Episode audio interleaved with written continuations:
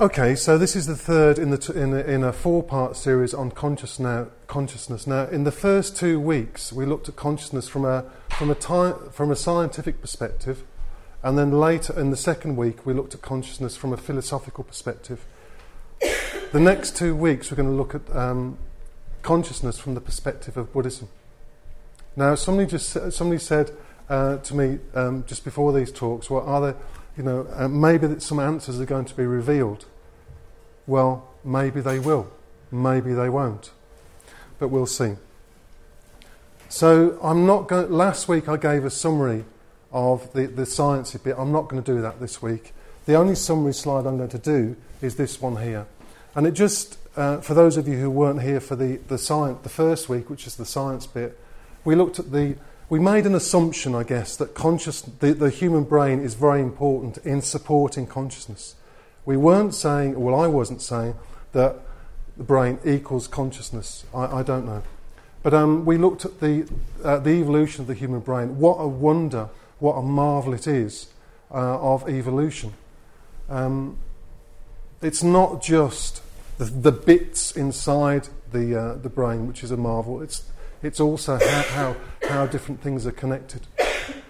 We also looked at what um, there are many theories out there. Well, actually, there's seven theories. There's seven major theories of in, in the scientific world about the nature of consciousness, and we looked at one. Um, but they all all kind of agree that consciousness is not a thing. You know, it's not something materi- belonging to the material world. It's something uh, which is it's, it's a process and it's momentary. Now, uh, immediately, of course, that that is, is, is kind of equivalent to the, the Buddhist perspective, and that's something which we'll be exploring a little later. And we also looked at, you know, what, how, is con- how may consciousness be, be supported in the brain? And we, we saw that um, different parts of the brain are in very complex communication with each other to allow different functions of the brain, like speech, like um, uh, our emotions, like our ability to think and make you know cognitive assessments about our world and our basic life processes, you know the heartbeat, uh, sugar levels, etc. so different parts of the brain do different things, but nevertheless, these different parts of the brain have to maintain very effective and complicated communication uh, with each other. We also looked at this idea of integration differentiation, which is very current in the, in the, in the world of neuroscience. The fact that uh, consciousness uh, has an infinitely, well, it has a large number of things available to it which it can concentrate on. So there's the differentiation, there's colours, there's sounds, there's, there's many, many different things which your consciousness can actually choose to focus on. When it does focus, that's called integration. So th- this whole process of how consciousness, uh, from all the things it can select to be conscious of, decides to be conscious of that. And that's one of the great mysteries of um, well, uh, to the neuroscientists, and this is one of the great mysteries of uh, one quality of consciousness which remains a mystery. Uh, late, last week we looked at, I'm, I'm sorry, Chris, uh, I hope I, I, only could only fit two summary points on but last week we looked at the philosophical perspective, and, and a couple of points which I thought were really important is our, our attitudes towards consciousness, or, or what is not, influences our relationship with the world. I mean, for example, uh, if you believe that animals um, share a similar um, quality of consciousness to us, would you still eat them? Uh, that was one thing which we, we kind of considered.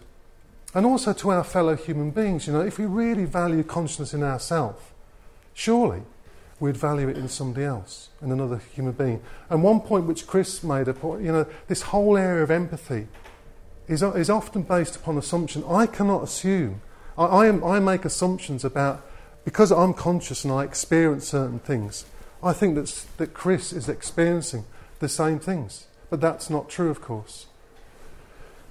So we had a very good discussion last week on, on the philosophical perspective of consciousness. Now, where that slide has gone, I don't know. Oh, yes, I do know.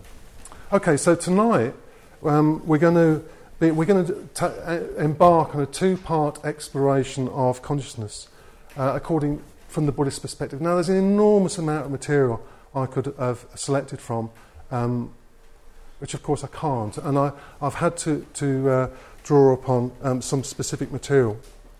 I want to say straight away, straight away, that the objectives of me uh, giving these talks have been uh, to raise questions for you to go away and ponder. It has not been, my objective has not been to say, consciousness is this, this, this, this, this. No. It's like, well, I, I, I have my views and I have my perspectives on consciousness. You might disagree. Fine, great. Go away and think about what I've got to say. And tonight's no different.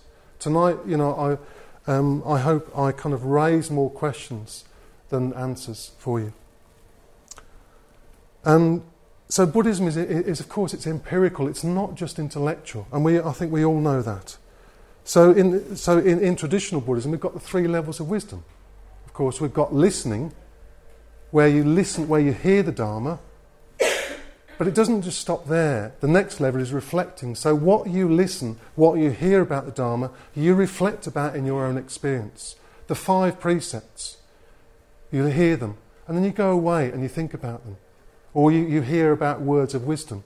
You hear them and you go away and think about them. And the third level of wis- wisdom is that you gradually, slowly become what you're, you're reflecting on. For example, if you spend uh, two weeks reflecting upon uh, compassion, or maybe slowly but surely you edge a bit more towards embodying that, um, that quality. So you've got listening, reflecting, becoming. So, you know, and, and, uh, and as I think we're all clear, knowledge um, and thought alone will not bring us that much closer to how things uh, really are, according to the, you know, the Buddhist vision of things. We need our whole being to be recruited emotions, thoughts, uh, feelings, views, and gradually uh, we reveal a more complex, uh, sorry, complete self knowledge um, about ourselves and about, how, about um, the world around us. And indeed, enlightenment in the Yogacara uh, tradition, which we'll be looking at next week, is described as a, uh, a turning about in the deepest seat of consciousness. Now, that is very, for me, that's really evocative. It's not saying enlightenment is um, uh, thinking about things for 24 hours. It's saying enlightenment is a turning about in the deepest seat of consciousness. So, this implies, at least to me, that something radical uh, has to happen, a kind of a total process has to happen. And it's not just, it's not going to happen by mere intellectualizing, you know, this journey towards, towards truth and compassion.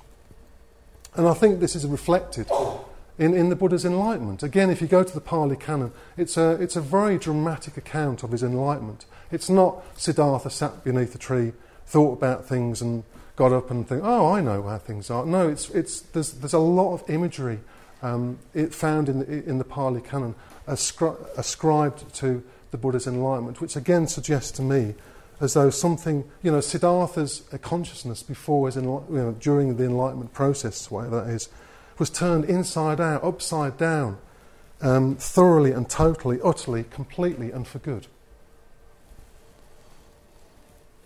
And I think this whole episode of um, uh, of the Buddha's enlightenment is worth going back to in the, in the Pali Canon again and again. It's something which I went back to when I was thinking about this talk.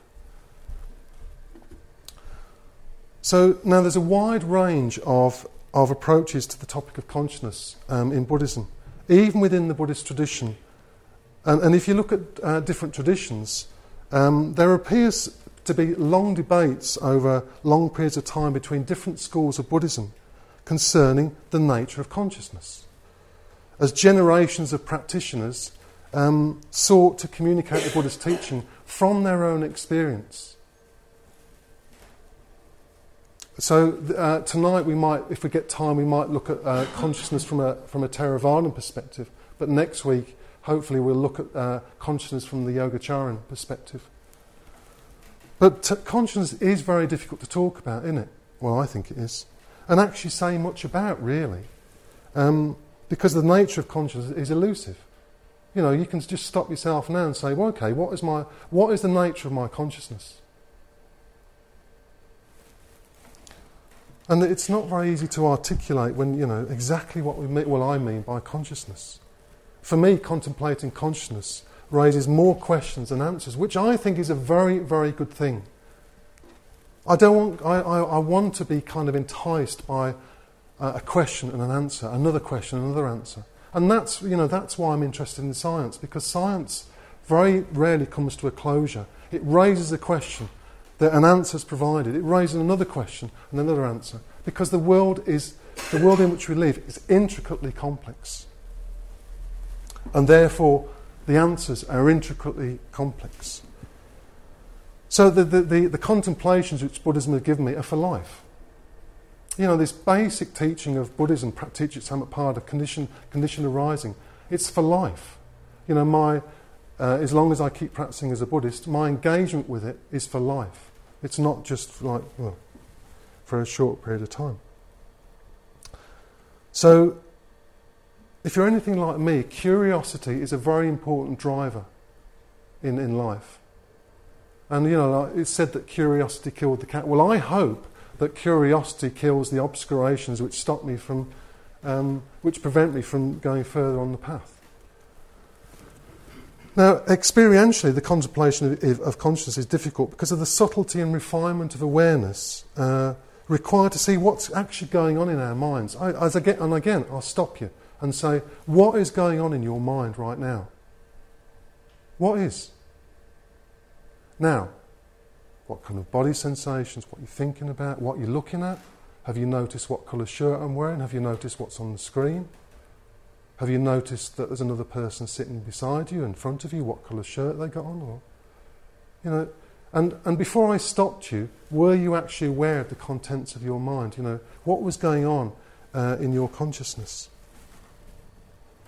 So and I don't think sometimes, well, in my experience, that I can, well, at least I can contemplate the subtlety of consciousness immediately. And, and it requires appropriate conditions for me to, to really contemplate consciousness in a deep and, and, and meaningful way. Um, and, and again, this reminds me of going on retreat, the importance of going on retreat. I think for me, the, the most significant contemplations about consciousness have been on retreat. You know, when the mind can still a bit, and you know, I can kind of sink a bit more deeply into meditation. And I think that sometimes the, insight, you know, uh, the insights to, to do with um, understanding the nature of consciousness are uh, to be found on this, for me anyway, on a more, a more subtle level. There's a, there's, a, there's a really interesting practice in Buddhism called the six element practice where you contemplate your being you contemplate the different elements, not strictly according to the periodic table, but, for, but contemplate the elements within your body. The earth element, you know, the bones and the teeth and stuff like that. And then the water element, you know, the water element which we've got in us is, is, is always changing. We urinate, we, we drink water, we urinate, we, and when we eventually die, it's all going to it's all going to be given back to the water cycle, etc. But right at the end of this practice is consciousness. So it's not so for me, it makes sense because the, the, the previous five reflections about uh, kind of refine the mind to be able to um, reflect more deeply on, on consciousness. But that we should get to grips with this, this whole subject of consciousness is, and it, it, it has supreme primacy um, in, in Buddhism. And I take it for granted that we're all interested in consciousness in one way or another in this room. Is that in one way or another? Maybe, maybe not. I hope so, because it's a fascinating topic, something which you can explore for the rest of your life, and it's very rare that you can say that so categorically. Now, um, although not strictly correct, um, for the purpose of tonight's talk, I'm going to I'm to use two terms which are interchangeable. I'm going to use mind and consciousness. Okay. I'm going to so I'm going to flip between mind and consciousness. Now, just to make the assumption that they're the same. Okay? So, the primacy of the mind or consciousness in Buddhist teaching is illustrated straight away in a very important text in, in, in, Buddhist, in, in the Buddhist tradition, and that's the Dhammapada.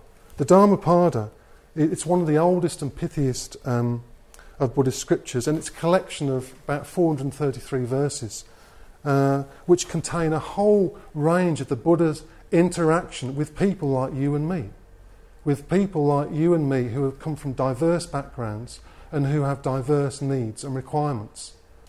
The Buddha kind of was aware, I guess, of who he was speaking with, and he tailored, not that he compromised, but he tailored sometimes what he said according to who he was speaking with. So the Dhammapada, as many of you know, opens up with this. It says skillful and unskillful mental states preceded by mind, led by mind, made up of my mind, by mind.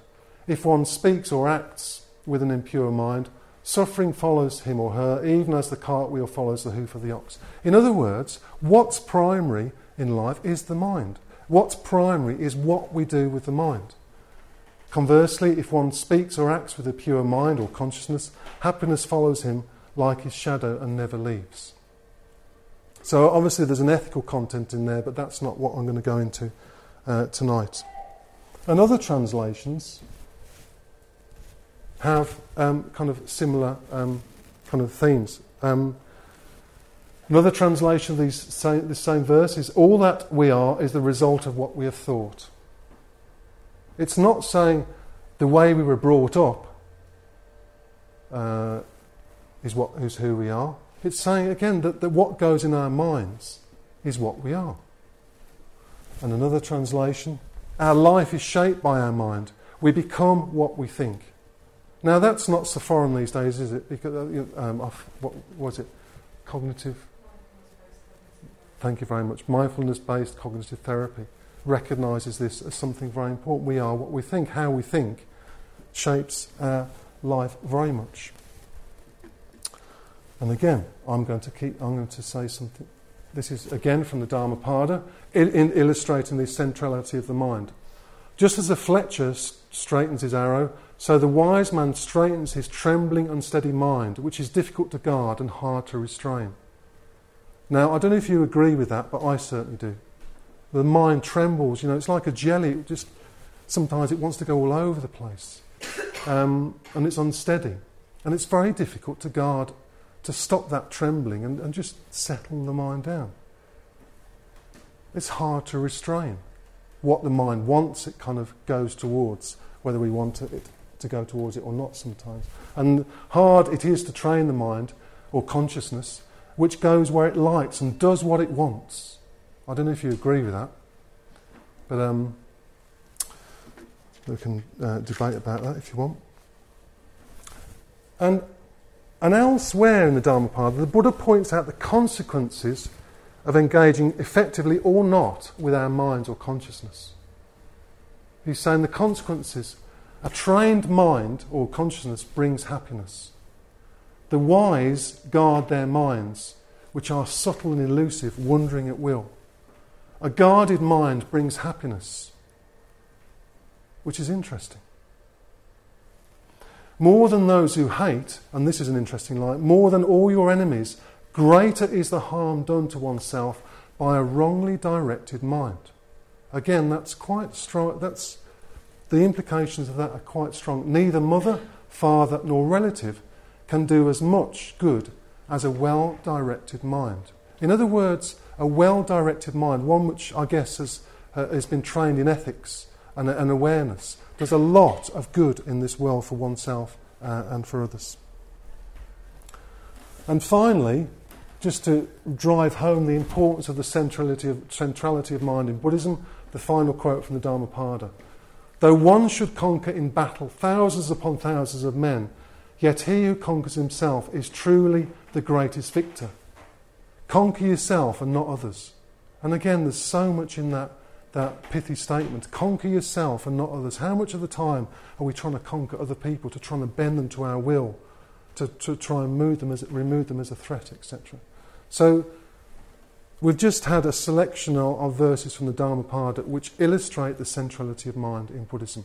And that's why, excuse me, that's why I chose this topic as a series of talks, actually because it's just so important to think about um, in, in Buddhist practice. Okay, Ooh. a little glimpse of Tibet then, but not yet. So, the primacy of mind or consciousness and what we do with our minds or consciousness are of fundamental importance in Buddhism. But what is the mind? What is consciousness? What are the boundaries? Where does consciousness begin? Where does it end? Where does my consciousness stop and Moksha Jyoti's begin? Where does Moksha Jyoti's stop and mine, mine begins?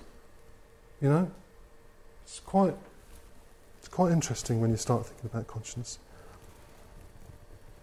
The question introduces the profundity inherent in our everyday life. We've all got consciousness, we've all got a mind. And we can ask these kind of, you know, we can ask questions of consciousness every single kind of, you know, hour of our life. Where does my consciousness stop and Moksha Jyotis begins? So each of us experiences our consciousness. You're experiencing right now uh, throughout the day. But what can we really say about its nature? Okay, I've just told you that the, the, the mind or consciousness is primary in Buddhism and practice. But what can we actually say about its nature? What, what kind of useful things can we say about it which helps us in, in, our, in our Buddhist practice? Well, I'm not going to say much actually, probably, uh, in answer to that. I'm not going to say much at all. I'm going to ask Milarepa and a shepherd boy to say it for me. If there's time, I might say a few uh, words of um, a, a, cognitive, you know, a kind of a more cognitive approach to um, consciousness in Buddhism, but maybe that, that will spoil the story. So, I think we're going to have a lot of curiosity. You know, a, a, curiosity really helps in Buddhist practice. What's going on in my meditation now? What's going on in Moksha Jyotis mind? How is what I say affecting Moksha Jyotis mind? Um, and this kind of curiosity is, is a, and, and passion, really, passion to understand the nature of things, is a key feature in the story which I'm going to tell you. And it's a story about uh, somebody, a young boy, trying to understand the nature of consciousness with a well respected teacher who is enlightened. It's a fascinating uh, glimpse into a communication between the unenlightened and enlightened mind. The story is entitled The Shepherd's Search for Mind, and it's found in the Hundred Songs of Milarepa. you can get this book, it's the Hundred Songs of Milarepa, volume one or um, two, I can't remember. So the, the story describes an encounter uh, between a shepherd boy who's 16 and a great teacher, Milarepa. And I mean, uh, many of us in this room are familiar with this name, Milarepa, but he was um, He's very, very famous and widely known in Tibet. And he was born in 1052. So, you know, you can place that in, in the history of this country, can't you? Maybe, you know, um, 11 years before the Battle of Hastings. So, around 11 years before the Battle of Hastings, Milarepa was born. And what he's admired for uh, his efforts to rise above the miseries of his younger life, and he did have a pretty tough time. If you want to find out more, you can read about his life. It's fascinating. And with the help of a teacher, Marpa, he eventually, despite his, his, his background, he, uh, we're told he attained enlightenment.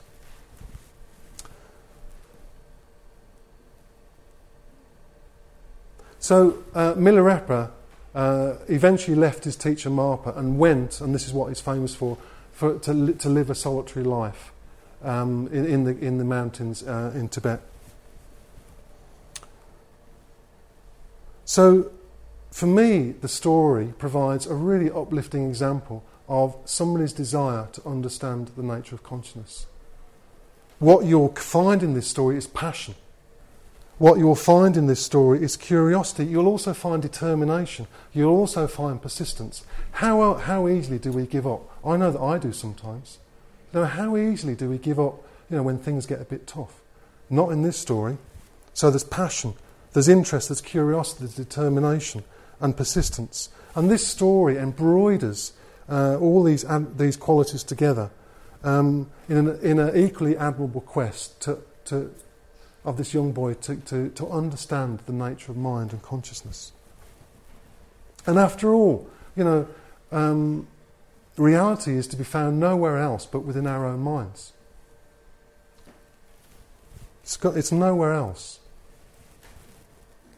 So, anyway, um, the story recounts the, uh, the encounter between the shepherd boy, Sanji Jap, and uh, Milarepa. So, what I'm going to do, I'm going to tell you this story in a nutshell. I just, I just pulled out some key passages. Um, it's, it's, quite, it's quite a long story. I've, called, I've, I've tried to pull, pull out the, the uh, key passages. And if you want to find out more, Sangharakshita has, has given a brilliant seminar on this, this, uh, this story, The Shepherd's Search for Mind. It's available in the library upstairs. So if you want to do your own study, you can. There's some, there's some great kind of literature on this story. And there's actually quite a lot of literature on, on the internet as well. Now, Milarepa, as was his custom, uh, was living in, in, a cave in the mountains in the Tibetan Himalayas. And on this occasion, he was clearly not too distant from his supporters. And one day, uh, two young shepherd boys come and they see Milarepa and they're kind of drawn to him. Maybe they're drawn to him because the elders in the village have been talking about this, this yogi who's staying up in, some mount, uh, in, in the cave. Maybe they're drawn to him out of curiosity. Who is this? Who is this guy? Let's go and find out.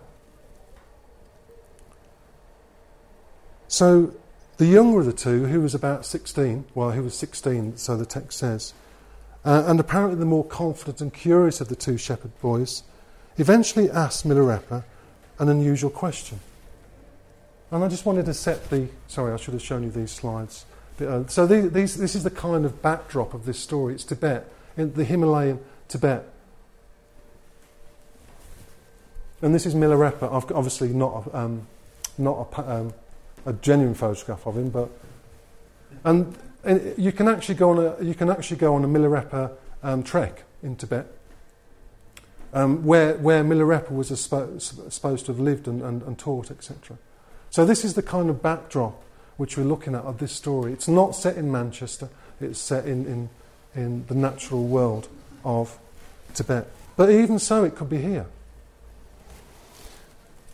So this young boy asked the question In the house of the body, is there only one mind in the body, or are there many?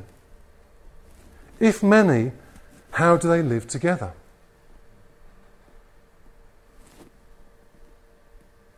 Interesting. Now, that is not such a wacky question as what it might appear.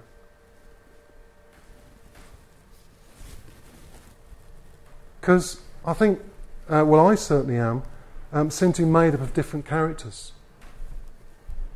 Each one being dominant or subservient at, at, at different points uh, in the day, sometimes. You know, one, might, one minute I might be very happy and confident and buoyant. The next minute I might be confused or muddled uh, with a sense of a bit, you know, being a bit lost in my life. And then another character might emerge, and then another one, and then another one during the day. It's like a dance. Sometimes I, I imagine it as like, you know, you've got a busload of different characters, and each one of them are barging to, to drive the, uh, the, uh, the bus. So they drive it for a little while until somebody else, another part of the character, comes off and, and bustles in and says, No, I'm going to drive it. So it's not such a wacky question, is it? I don't know if you've experienced this, you know, during your everyday life. But I certainly do. It's like as though I've got different selves. And I think this is where Miller, the, the shepherd boy is coming from.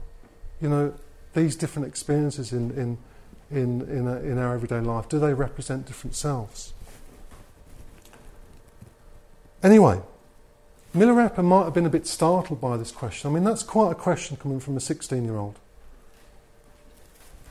But nevertheless, he challenges the boy. He says to Sanji, Sanji to find out the answer for himself. I think that's fair enough. It's really great. He doesn't say, Right, okay, uh, dear shepherd boy, I'm going to tell you the answer. He says, No, go away and find out for yourself. And I would suggest you do the same thing as well. And the shepherd boy says, Right, I will. So off he goes to think about this question. In the house of the body, is there only one mind in the body, or are there many?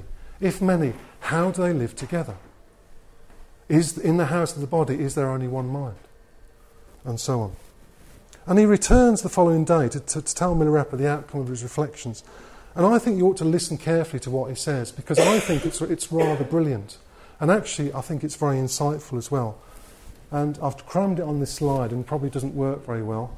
So maybe you better listen to what, I, what Milarepa says. So Milarepa says, sorry, the shepherd boy says, after his investigations, Dear Lama, last night I tried to find out why my mind what my mind is and how it works.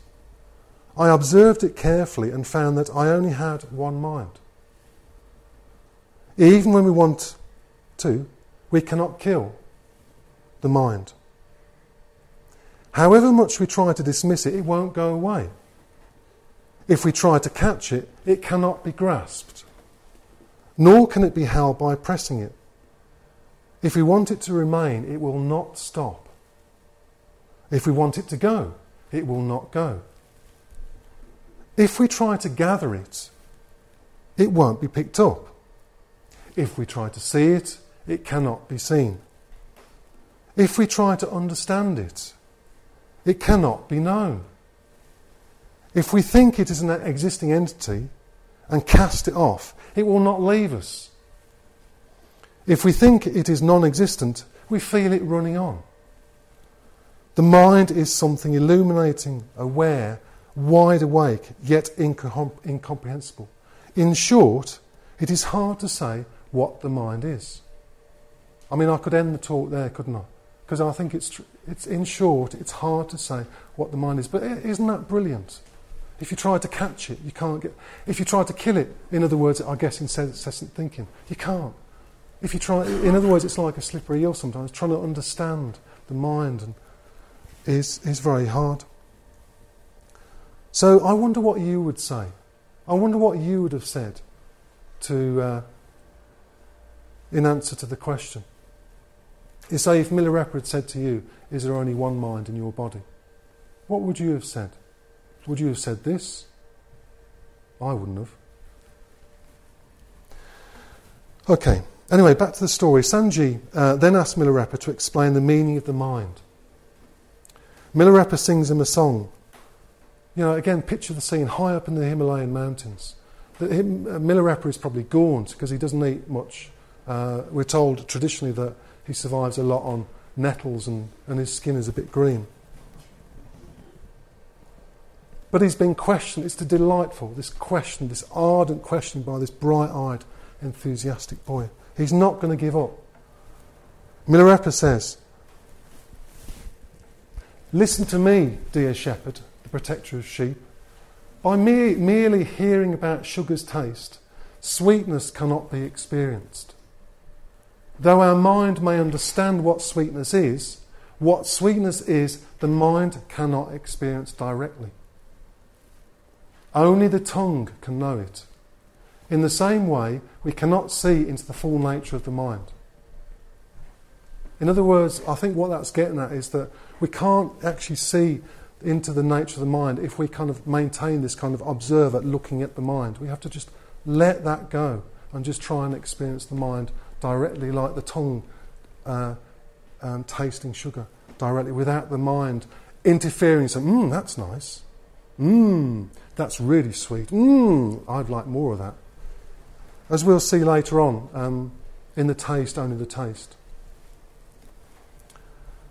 So, so the conversation carries on, and Milarepa entices the boy into pursuing the riddle of the mind further.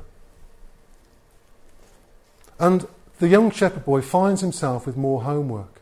He's pretty persistent. Milarepa asks, what is the colour of the mind? What is its shape? Is it oblong, round, or what? Where does it dwell in the body?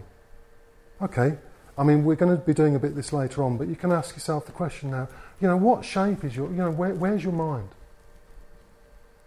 And, you know, can you say anything about its shape or colour?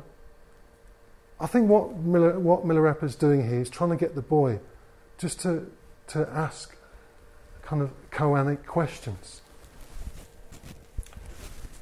The next morning, the ardent youth returns to Milarepa, um, Milarepa's cave, and, recra- and recounts what he's discovered. And again, it's a brilliant, brilliant answer. Again, I'm sorry, there's a lot more, there's a lot too much on this slide, but the shepherd boy says, in answer to what colour is your mind? Is it oblong or what shape is it? The shepherd boy comes back the following morning and says, It's limpid. It's moving. It's unpredictable. It's ungraspable. It has neither colour nor shape. When it associates with the eyes, it sees. When the, when the, and when with the ear, it hears. When with the nose, it smells. When with the tongue, it tastes. And when with the feet, it walks. If the body is agitated, the mind too is stirred. Normally, the mind directs the body. When the body is in good condition, the mind can command it at will. But when the mind becomes old, decayed, or bereft, the mind will leave it behind without a thought as one throws away a stone. It is clear to me that all my sufferings are caused by the mind. So that's a pretty insightful um, observation, I reckon. And don't forget, this was done overnight. So presumably the boy has been pursuing this question what is the shape of my mind? What is the colour of my mind? Um, during the night. And he comes up again with this, with this very astute answer. And how true um, some of the statements are in this, for me anyway. You know, I certainly experience a kind of a kind of inseparable loyalty between the body and the mind. You know, they're inseparable. Where the body goes, the mind will go, and where the mind goes, the body will go. But, but it's true. You know, when when my um, when when my when my body starts decaying or and eventually dies, well, the mind will leave it behind without a thought as, as one throws away a stone. But there's also another very important statement in here. It's the last one. It is clear to me that my sufferings are caused by the mind. He doesn't say, my sufferings are caused by other people. He doesn't say, my sufferings are caused by my younger brother. He doesn't say, my sufferings are caused by my parents. He says, my sufferings are caused by my mind. which represents, actually, in Buddhism, a crucially important insight, actually. So this lad is doing very well.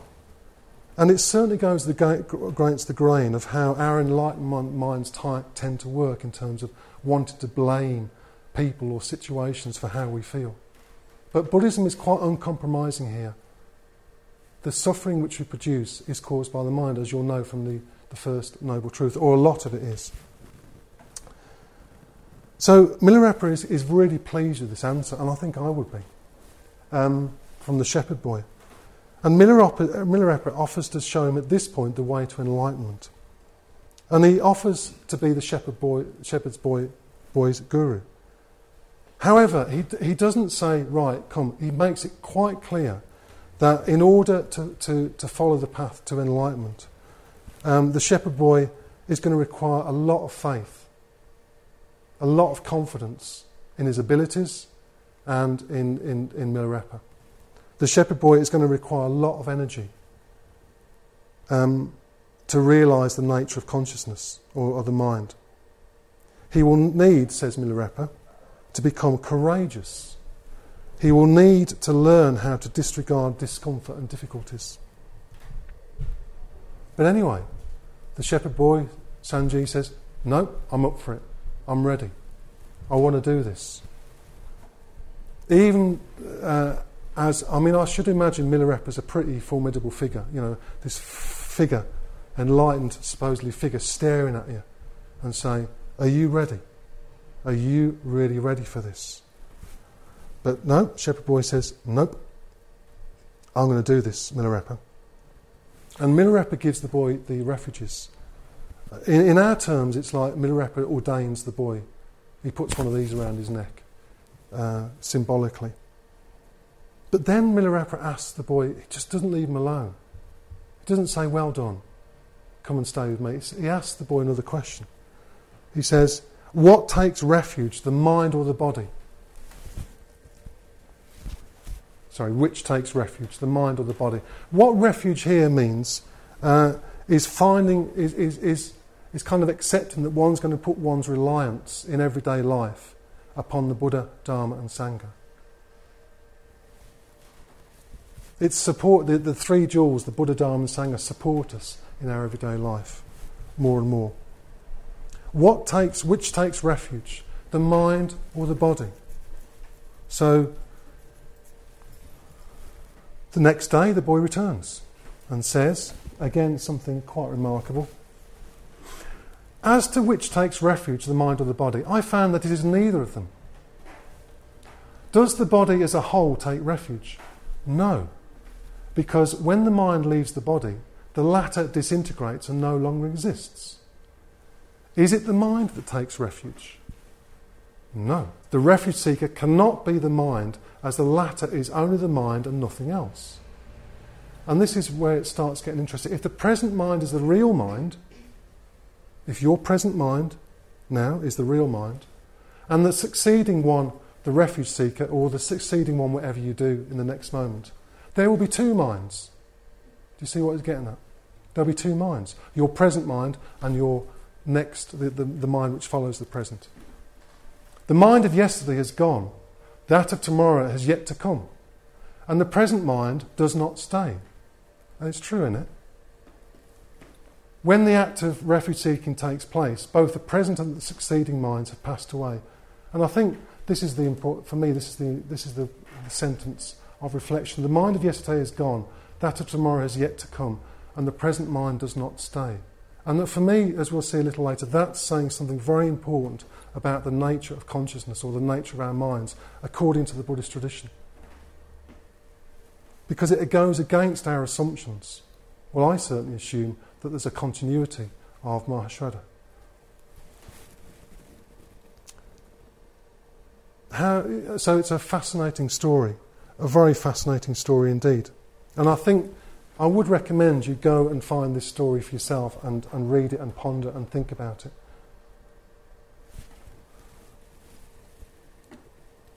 So, what the boy has to say, as I say, is worth thinking about uh, again and again, I think.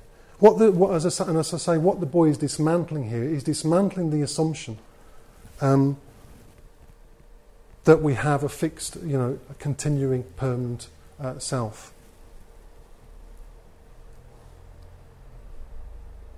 And for me, this story is, is, kind of not only is it fascinating in its own its own right, it's also uh, telling me something about the qualities I need to pursue the Dharma. Now, we have access to an unprecedented amount of information through books, through the internet, through libraries, through etc., through blogs, etc., etc. We've, we've, got all this information, and if you type in Buddhism uh, on Google, you can get masses and masses and masses and masses of information. You go downstairs, that's a good book, that's a good book, that's a good book, that's a good book. But that's not enough. Knowledge is not enough, and I think this what this story shows what we also need, we need a persistence. Um, uh, we need a persistence to keep asking questions. We need ardent, you know, this boy is ardent, he's enthusiastic, he's bright eyed, and he's got a desire to practice. And I think that's what carries him through. He's not going to be put off by Milarepa's challenges. And as I say, how often are you or I put off by uh, challenges? So, an ardent desire to keep identifying what is your next step. What questions do you need to ask yourself to keep taking the next step? So, this young boy, he didn't have books, I guess, or many. He certainly didn't have the internet. He certainly didn't have all the information which is available to us now. But what he did have, he had heart.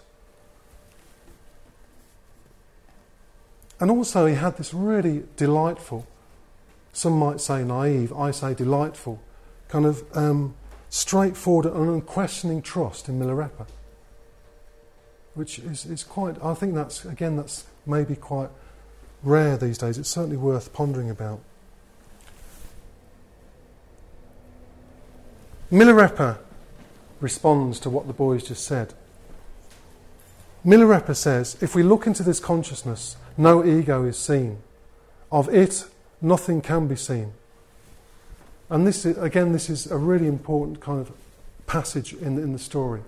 Clinging to the notion of ego is the characteristic of consciousness. So, a characteristic of consciousness is to cling to the sense of I. Milarepa says, See how wrong our fears, hopes, and confusions, and the self deception of one's own mind. When you sought the I last night, you could not find it. So, what Milarepa is saying here, the nature of consciousness is beyond I, this, this sense of I.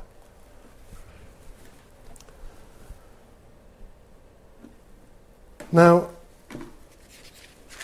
I'm just, I'm not going to say much more because I've got three more pages to say and I'm not going to say them. So I just wanted to encourage you to, as I say, to go, to go and look at this story uh, for yourselves. I just wanted to point out um, there's many terms associated with consciousness in Buddhism, and here are, uh, here are five of them. Vijnana, Chitta, Manas, Manavijnana, Alaya Vijnana. And next week I'm going to be looking at um, the four uh, terms up there. But I just wanted to say a bit about Vijnana before I close.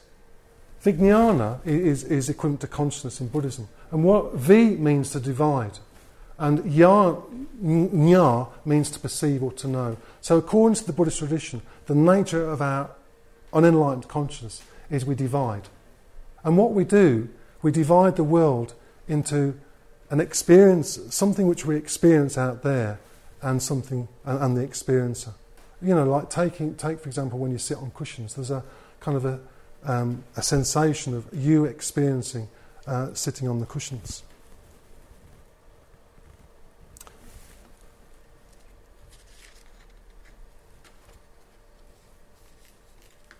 The Buddhist tradition says, well, actually, although we've got this, this, this vijnana, this kind of uh, divisive uh, kind of character of consciousness, it's not, when you really look at it, it's not actually um, substantial, it's not absolutely, uh, actually true. But so this experience of the, the, the divisive nature of consciousness, the vijnana, the me experiencing something out there, is, is intimately bound up with apparent exper- the, the sense of I is intimately bound up with experiencing objects out there. Our consciousness kind of distinguishes constantly between different aspects in our experience. We have an experience of this, we have an experience of that. In other words, it's dividing, uh, our consciousness is dividing our experience into this, that, this, that, this, that, into kind of discrete packages. But within this divisive framework, you know, with, um, between the, the experiencer and something being experienced, there's, there's an enormous amount of flexibility. And as we saw in our kind of um, the opening talk on consciousness, consciousness has the ability to be very, very flexible. We can be aware of many, many different things. I mean, you can be aware of your, you know, if you're, being, if you're bored, you can be aware of boredom now. If you're aware of interest, if you're being interested, you can be aware of interest. You can be aware of the sensations in your body. In other words, there's a lot of flexibility available to us in consciousness.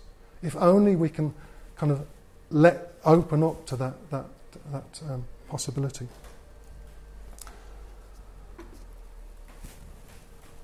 But we can make finer observations about consciousness as well, about vijnana.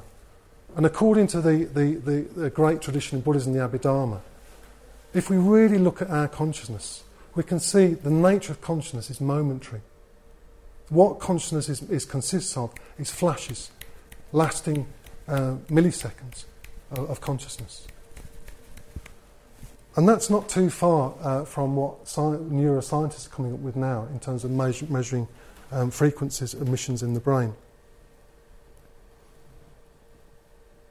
And this, this kind of momentary nature of consciousness is quite an important uh, insight to arrive, uh, according to the Buddhist tradition, because what it does, it undermines our conviction of being in possession of a separate, stable, unitary, substantial, independent, and permanent mind and self. So Buddhism is saying just look at your consciousness, explore it. There's a lot more going on than what, you're, than what we're normally aware of. There's a lot of, in Milarepa's mind, there's a lot of deception going on uh, in our minds.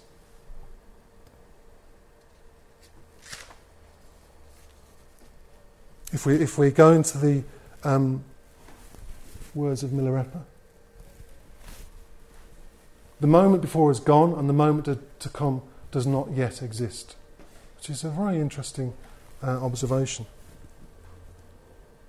And yet, we keep, keep applying this sense of a kind of a fixed self running through the moment before is gone and the moment to come has not yet to come. It hasn't, has it? You can't, you can't tell me what's going to happen in the next second with any kind of certainty. Really. The question arises then, of course, what, you know, if Buddhism is saying the sense of I doesn't exist as we, as we perceive ourselves as a stable, uh, unchanging entity, well, why does it arise?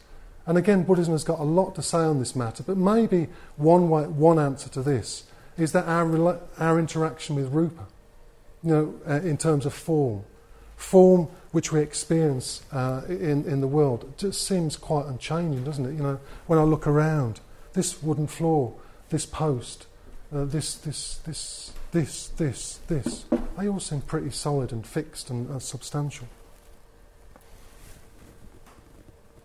So the experience of, of, of, of form in the ex- external world can give us a kind of a sense of an enduring self in our internal world as well. Well, that's from my experience anyway.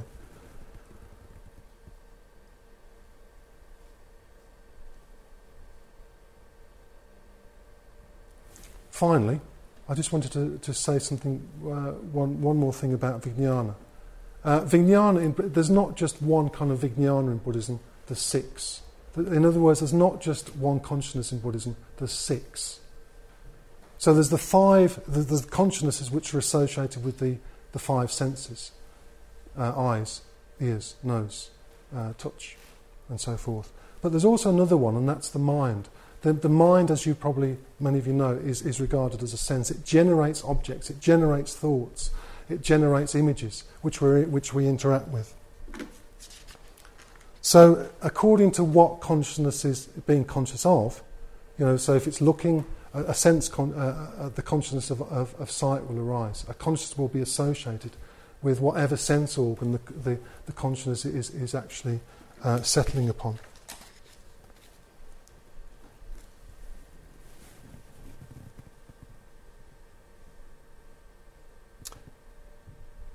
But so the fact that, that consciousness can be bound up with, with the different senses, and of course, senses are all over the body, aren't they? And so consciousness is not just about being stuck up in the head. Distri- it can be distributed all over the body. And it, what this means is that our consciousness can kind of settle upon whatever we choose. We can be, choose to be more aware of the vision you know, looking more carefully at the colours, being more aware of the colours. We can choose to be more aware of the sounds. We can choose to be aware of uh, tastes when we're eating them. In other words, just being, we can um, direct our, our consciousness a bit more than what we do. And of course, depending upon what we choose to be, be aware of, that will infect our mind. You know, habitually, for example, we might one of the we might have a, a particularly dominant sense. You know, we um, I might walk into Comet, right, and what I kind of gravitate towards is these big widescreen TVs with thumping bass, because what the, the kind of sense of input I like, I like sound. I really like sound, and in fact, um, you know, that's probably well, that's one of my most dominant kind of sense consciousness, which which I'm attracted towards. And you know, I, I live by a park, and, and when I cycle into work now, um, I, I spend deliberately um, go through the park, and I spend a bit of the morning and a bit at the end of the day by the bird cage, listening to these these exotic birds because the, the sounds are really, really uplifting for me. They're really, they just so beautiful and so ungraspable, but so beautiful. So I choose, I deliberately choose to direct my sense consciousness towards my uh, hearing at the end, beginning of the day and the morning, the, at the end of the day, because it uplifts me. So, in other words, how we, you know, how we distribute our consciousness over the different senses can have a quite dramatic um, effect upon our lives. You know, for example, if one of your favourite kind of uh, sense consciousness is thoughts in the mind, and if those, you know, those thoughts can be positive or, or, or negative upon you. So I think we all have a different kind of favourite sense object in which we can uh, settle our conscience upon, but it doesn't have to be. We can train our minds to, to direct consciousness towards the senses which kind of um, give our lives a bit more quality. And of course, we can distinguish between in the Buddhist sense, you know, what's actually helping um, our states of mind in terms of, you know, uh, positive states of mind, and those which are not um, promoting a, a, positive state of mind. So, in other words, there's a lot of um, stuff we can do with consciousness uh, in the Buddhist tradition, and, and as I say, the five sen- the, the senses are really, really important in Buddhism. They are a way of um, we, we, we can do a lot of reflection using the, the, the, the senses. The senses are highly valued. Sense consciousness is highly valued in Buddhism. And what, what Buddhism asks us to do is look at how we interact with our sense consciousness. You know, what kind of stories do we build upon what we hear, what we taste, what we see? So, and there's that famous saying Buddhism in the seen, only the seen. In the heard, only the heard. In other words, we just experience the world as it is without the sense consciousness of, of, of, of thought just rattling on and grasping things and, and, and building up stories ar, uh, around what uh, comes into our consciousness. So, th- as I say, there's six consciousnesses uh, associated with the different sense organs, including the mind. And I just wanted to finish. Uh, so we've said a lot. Well, I've said a lot tonight. Uh, I've, I've tried to uh, encourage you to go and, and, and find out some more about this story, the shepherd's boy search for mind. And I've said a little, little bit about um, this term vijnana, which is used in Buddhism um, as a way of kind of exploring, exploring Buddhism. The tendency to, to be divisive in our experience I, it, you, me and also the, the importance of being aware of our different sense consciousnesses and how they impact uh, upon uh, lives. The bottom line is that consciousness is a mystery. If we, if we, and Milarepa, sorry, the shepherd boy, I'll finish with the words of the shepherd boy. If we try to see it, it cannot be seen. If we try to understand it, it cannot be known. If we think it is an entity and cast it off, it will not leave us. If we think it is non existent, we feel it running on. The mind is something illuminating, awake, wide awake, yet incomprehensible. In short, it's hard to say what the mind is, and I would add, but it's worth investigating. Okay, and that's what we'll be doing in the second half. We'll, in the second half, I'll be reading out some of these passages, which you yourself can have a reflect upon. I will ask you, you know, some of the questions which the shepherd boy asked Milarepa, and see what happens. See what see if you can come to anything interesting and meaningful about the nature of your consciousness. Okay, that's it. Thank you.